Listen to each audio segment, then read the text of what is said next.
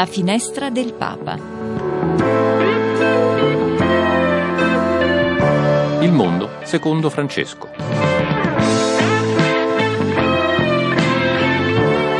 Cronache, storie e commenti Dal Vaticano e non solo.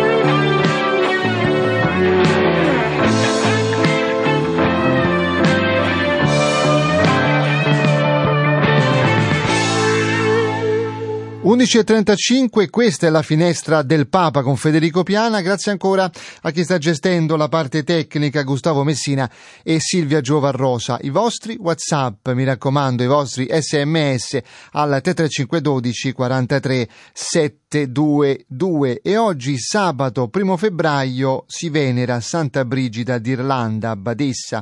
Alcuni appuntamenti presso la sede della Civiltà Cattolica di Roma, un appuntamento molto importante che si terrà alle 18, l'incontro sul tema Essere Mediterranei, fratelli e cittadini del Mare Nostro. I relatori saranno il cardinale Pietro Parolin, segretario di Stato della Santa Sede, il professor Giuseppe Conte, presidente del Consiglio e modererà padre Antonio Spadaro, direttore appunto della Civiltà Cattolica. E rimaniamo a Roma perché presso la chiesa di Santo Spirito in Sassia eh, praticamente il cardinale Fernando Filoni, gran maestro dell'Ordine del Santo Sepolcro, ha celebrato una santa messa per dare inizio al suo mandato. E in Italia, a Loreto, alle ore 21, nella Basilica della Santa Casa, preghiera del Rosario con flambeau, a seguire processione all'interno della Basilica. La delegazione pontificia comunica che l'intenzione di preghiera sarà per la vita, in particolare per la vita consacrata. E ancora, nella Basilica di San Pietro, alle 17, 7 la Santa Messa con i membri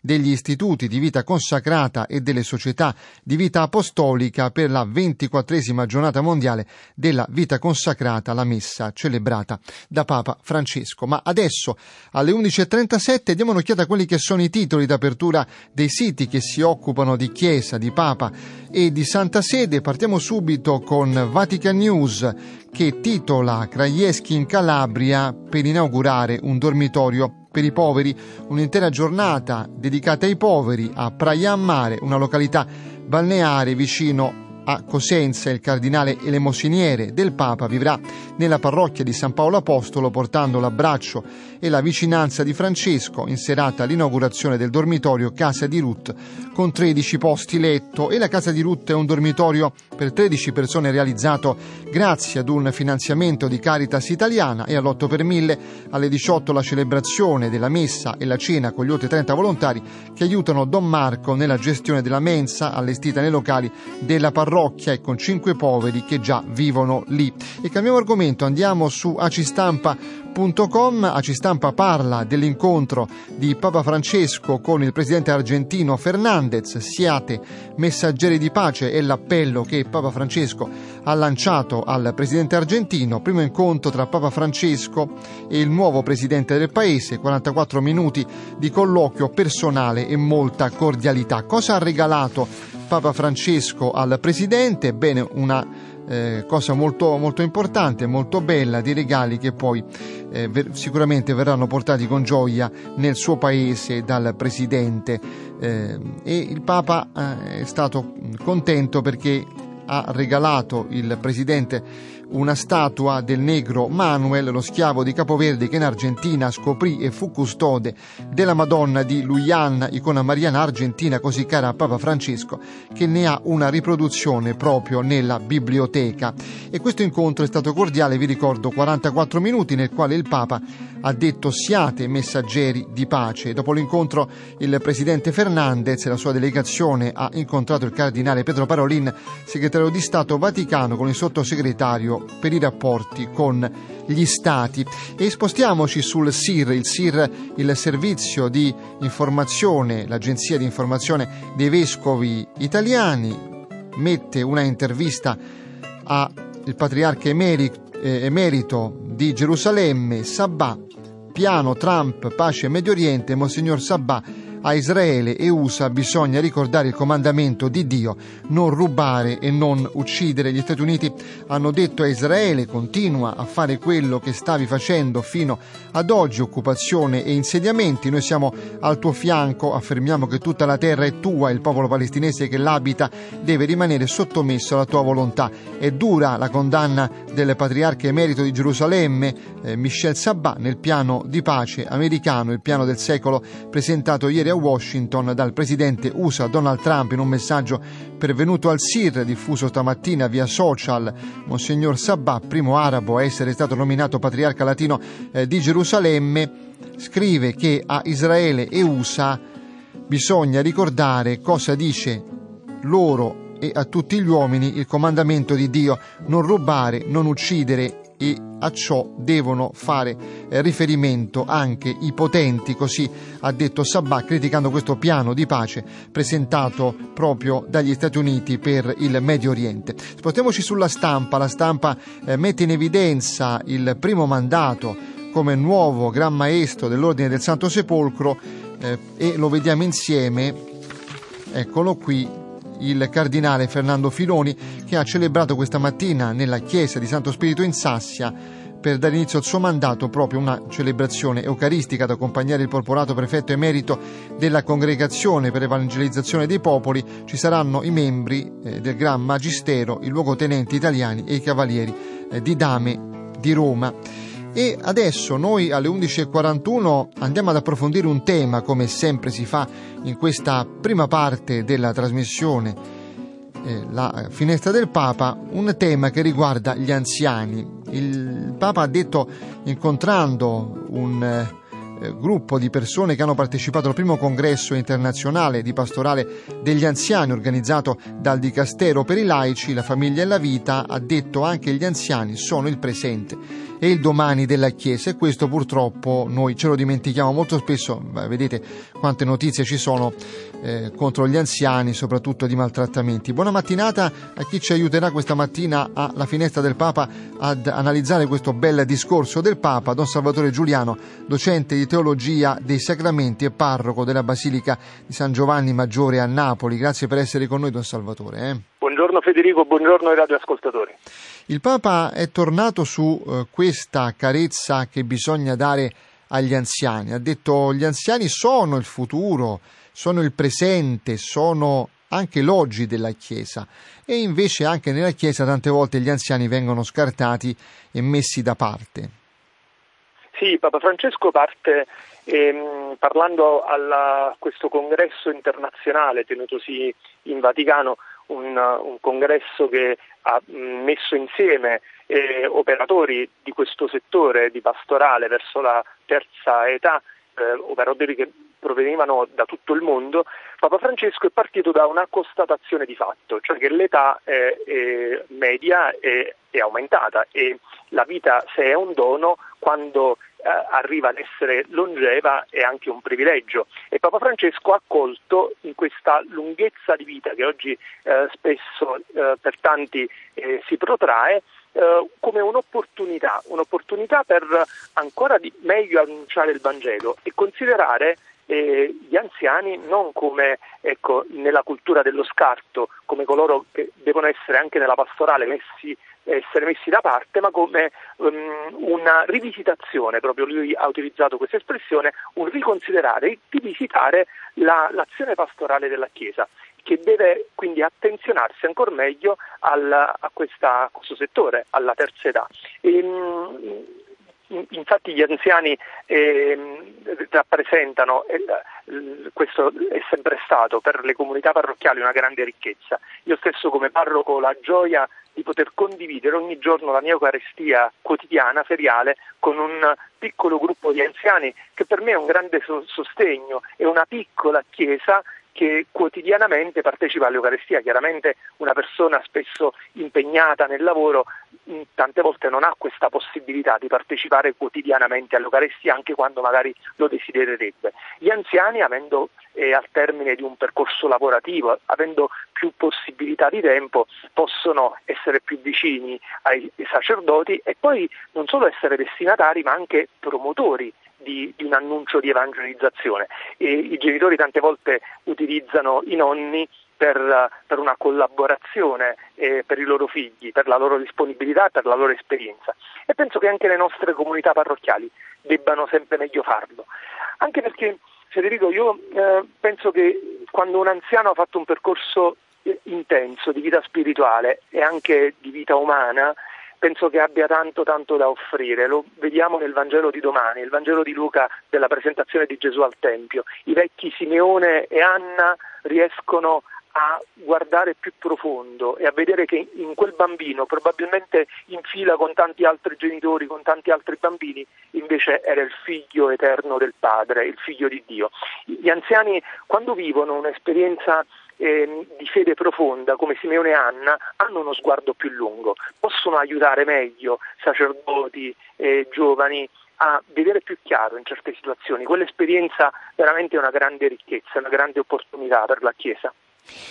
Nella Bibbia, dice il Papa, la longevità è una benedizione, nella società è il contrario, la longevità diventa un peso, la vecchiaia, l'anzianità diventa una maledizione e lo vediamo anche con l'eutanasia, perché finché si vive bene, si è giovani, si è in carne, si sta bene, tutto fila liscio. Nel momento in cui però succede qualche cosa, beh, la scorciatoia è quella di porre fine alla nostra vita. Ecco, perché c'è questa dicotomia secondo te? Nella Bibbia la longevità è una cosa da apprezzare, nella realtà, nella società no. Sì, c'è questa dicotomia perché c'è una diversa ehm, eh, comprensione del, eh, de, dei frutti che bisogna portare e il Salmo 91 dice nella vecchiaia daranno ancora frutti, perché i frutti non sono soltanto quelli dell'efficientismo moderno, noi pensiamo di poter essere fruttuosi, fecondi nella vita soltanto se produciamo, questa è la mentalità della, un efficientismo, del un efficientismo, un efficientismo, un efficientismo di vita che, che, ti porta a produrre, a creare, a avere le energie per poterlo fare. Invece non è solo questo, noi sappiamo molto bene che la, eh, una vita feconda non è solo una vita eh, ehm, efficiente, ma anche una vita che sa guardare in profondità. Il saper consigliare mica è poco, il saper eh, guidare eh, non, è, non, è, trascurabile. L'apostolato anche della preghiera e dirò ancora di più, l'apostolato è chiamato della sofferenza. E tante volte noi ignoriamo questo, ma io a tanti anziani che vado a fare visita eh, mensilmente nelle famiglie e quelli che sono, eh, non sono autosufficienti e sono mm, magari allettati, a loro dico che c'è un apostolato che dal loro letto di sofferenza possono compiere, è l'apostolato della sofferenza che finisce alla, alla, croce di Gesù. E quindi loro, gli anziani, offrendo anche le loro croci, gli acciacchi, dai più piccoli ai più grandi, possono eh, eh, fecondare l'azione pastorale della Chiesa, perché quella sofferenza, quando non è soltanto presa come un, una fonte di, di, di nervosismo, di, di, una seccatura da dover fronteggiare, ma come un'opportunità di poter unire la propria croce alla croce di Gesù, allora quello veramente diventa una grande fecondità. Giovanni Paolo II ce l'ha annunciato, la sua sofferenza non l'ha nascosta, l'ha voluta palesare, ed è diventata quella sofferenza di quell'anziano pontefice, ammalato pontefice, è diventata annuncio fecondo, anche senza parole. Ricordiamo che gli ultimi anni della vita di, di eh, Giovanni Paolo II hanno parlato, sono stati eloquenti, anni nei quali la sofferenza ha gridato al mondo l'amore di Dio. E il Papa sollecita le parrocchie, questa è una cosa che mi piace molto, ad andare per le strade e andate a cercare gli anziani che vivono soli. Chiede alla Chiesa, anche in questo caso alle parrocchie, di uscire ed andare proprio lì dove sono gli anziani tante volte abbandonati. Quindi non si aspetta l'anziano in chiesa, ma si va a cercare. Anche questo è molto bello. È molto bello questo che ha detto Papa Francesco, perché l'anziano ha bisogno di questo sguardo di tenerezza, deve, essere, deve sentirsi cercato e accolto, non messo da parte, come spesso accade.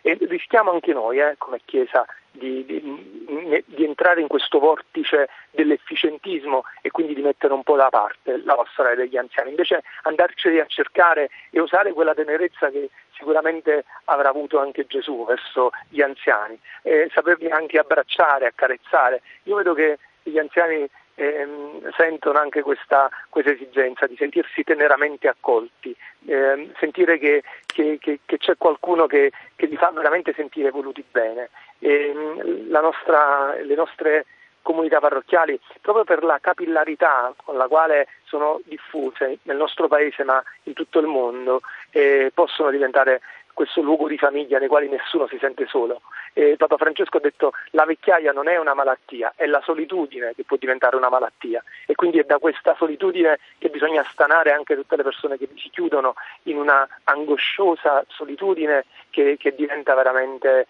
eh, tante volte anche eh, fonte di disperazione anche perché secondo me c'è una cattiva comprensione dello stato dell'anziano. La vita eh, non finisce, no? la vita continua per noi cristiani e la fase anziana è diciamo così la preparazione a una nuova nascita e alla nascita del cielo.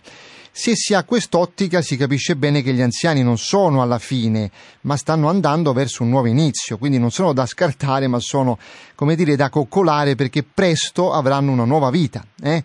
Eh, questa visione non c'è più, non c'è il trascendente nella vita attuale, si dimentica questo, quindi si, si dimentica che poi eh, c'è qualcosa al di là eh, di questa vita qui e quindi si pensa, beh, stanno finendo gli anziani, è una condizione in cui eh, arriveremo tutti, beh, poi si finisce, quindi bisogna avere un po' di compassione, però non servono più, sono quasi delle macchine da mettere allo sfasciacarrozze, si direbbe a Roma, no? Eh, sì. E quindi in realtà eh, no, dovremmo capire che dopo quella vita ce n'è un'altra, quindi gli anziani si stanno preparando a una nuova nascita. Manca un po' il trascendente sì, o no, secondo una sorta di eh? segnaletica preziosa per la, la, la, nostra vita di ogni giorno, per il cammino che viviamo, no? una segnaletica preziosa che ci indica siamo diretti verso, eh, verso l'eternità. La vita ha una sua conclusione, eh, per quanto bella possa essere, per quanto lunga possa essere, è anche piena di, di, di, cose belle, ma la vita eh, ad un certo punto ha un suo uh, capolinea. E, ecco, e questo de, l'anziano dovrebbe essere un, un, un, monito per ciascuno di noi. Perché, perché, poi la vita vera è quella del cielo, no? Dobbiamo dire. La, la, vita vera, la vita vera, quella eterna, che il pieno compimento della vita è sicuramente eh, quella del cielo. Quindi eh, è bene che non solo l'anziano, ma tutti quanti noi ci prepariamo tenendo um, continuamente desta questa attenzione, questa attesa dell'eternità.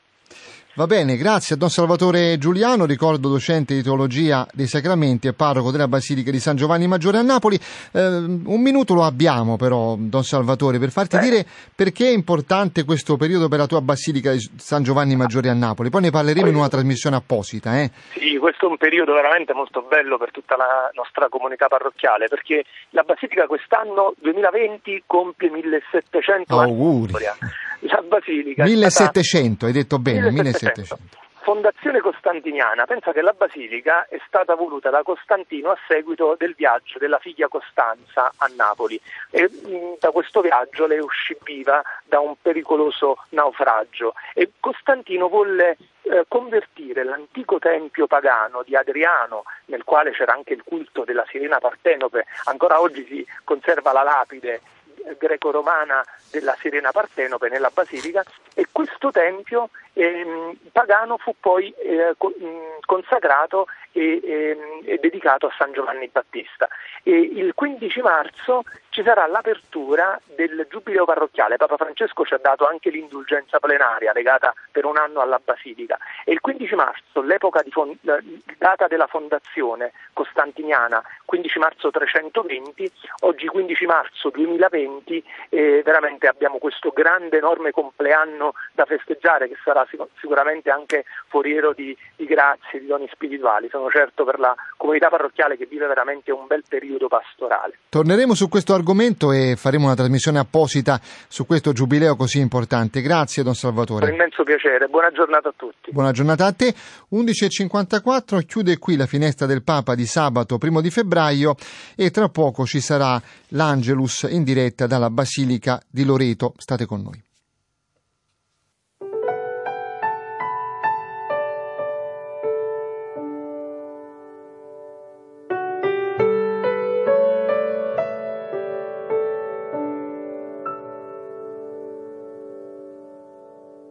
Il silenzio imbarazzato di chissà di non tornare, la lasciò senza parole.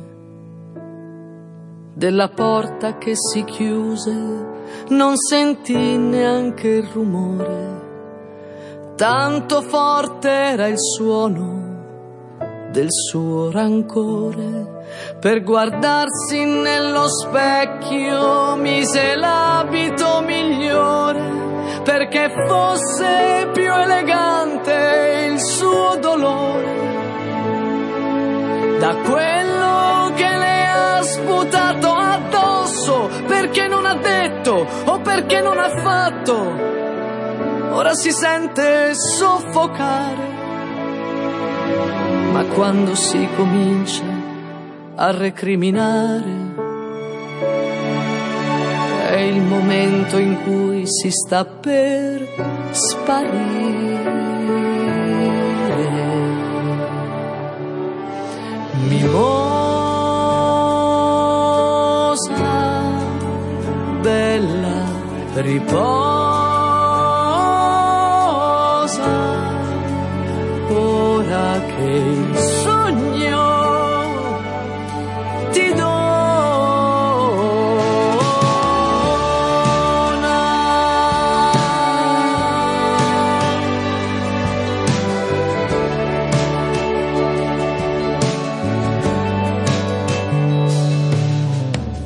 Pensò al loro primo incontro, alla magia di quell'incanto, alla sua gioia elementare,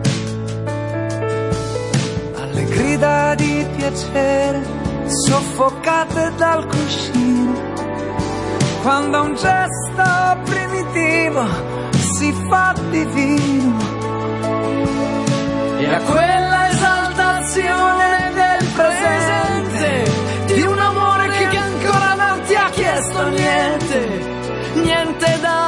sacrificare. Poi del lasciarsi il solito rituale dove ogni uomo diventa così banale. banale.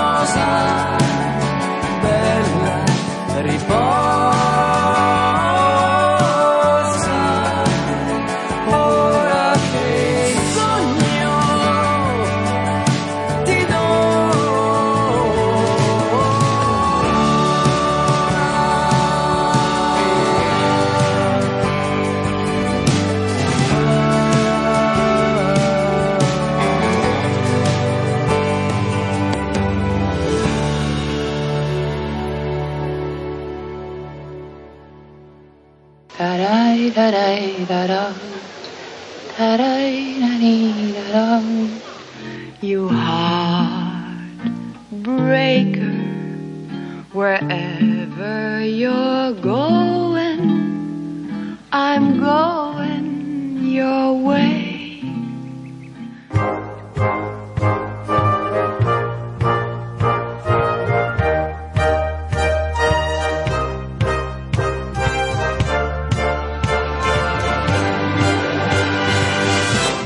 Good is sitting alone in your room? Come hear the music play.